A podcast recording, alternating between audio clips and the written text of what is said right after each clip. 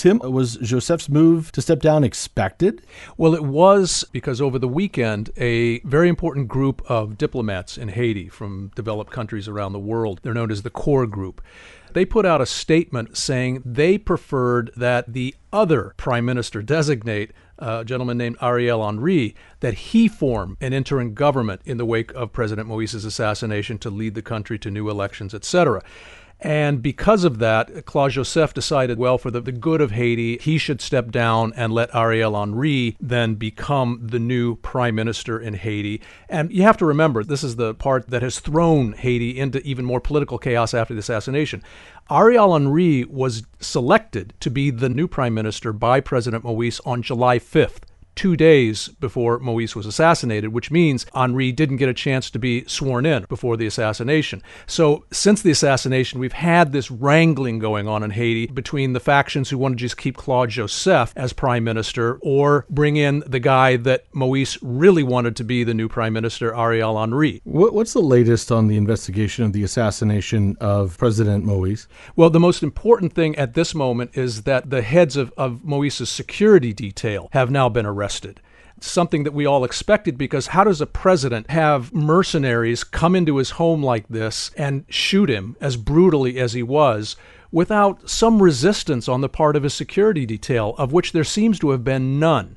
And that raises all kinds of questions, as you know, about what was their involvement, if any, in this. Yeah. Uh, let's look at uh, this Christian Emmanuel Sanon, right? Right. Uh, accused of being one of the ringleaders of the assassination. What do we know about him right now? What's happening? Well, he's a Haitian American who's lived in both South Florida and on the Gulf Coast. Claims to be a doctor. There's some question as to whether he really has physician's credentials. Uh, he's an evangelical. During Haiti's political crisis over the past few years, he's gotten this sort of delusional idea, apparently, that that he's the man to save Haiti. But somehow he was able to convince a lot of wealthy Haitian Americans, particularly up in Fort Lauderdale and Broward County, that he is the man to save Haiti. And he got them to loan him money to hire these Colombian mercenary soldiers and the two Haitian American mercenaries who are allegedly involved in this through this Doral security firm owned by a Venezuelan expat named Antonio Intriago we have found in our reporting that when they were creating this whole plot with Sanon, Intriago was reaching out to a lot of his political contacts here in Miami, trying to find out how he could reach very high level political contacts in Washington, trying to get some kind of approval for this strange, bizarre plot from high level politicians in the United States and internationally. And of course, you know, the other big story in the Caribbean is Cuba. Uh, it's been a week now since the protests in Cuba began. How have they evolved?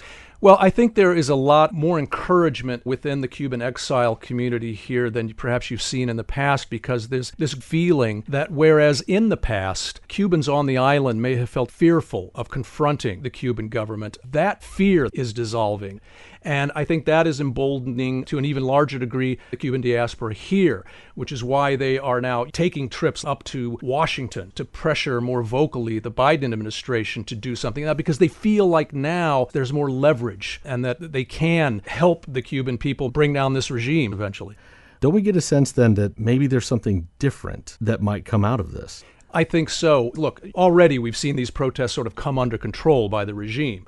The big factor now that we're dealing with is that hundreds of people have been detained.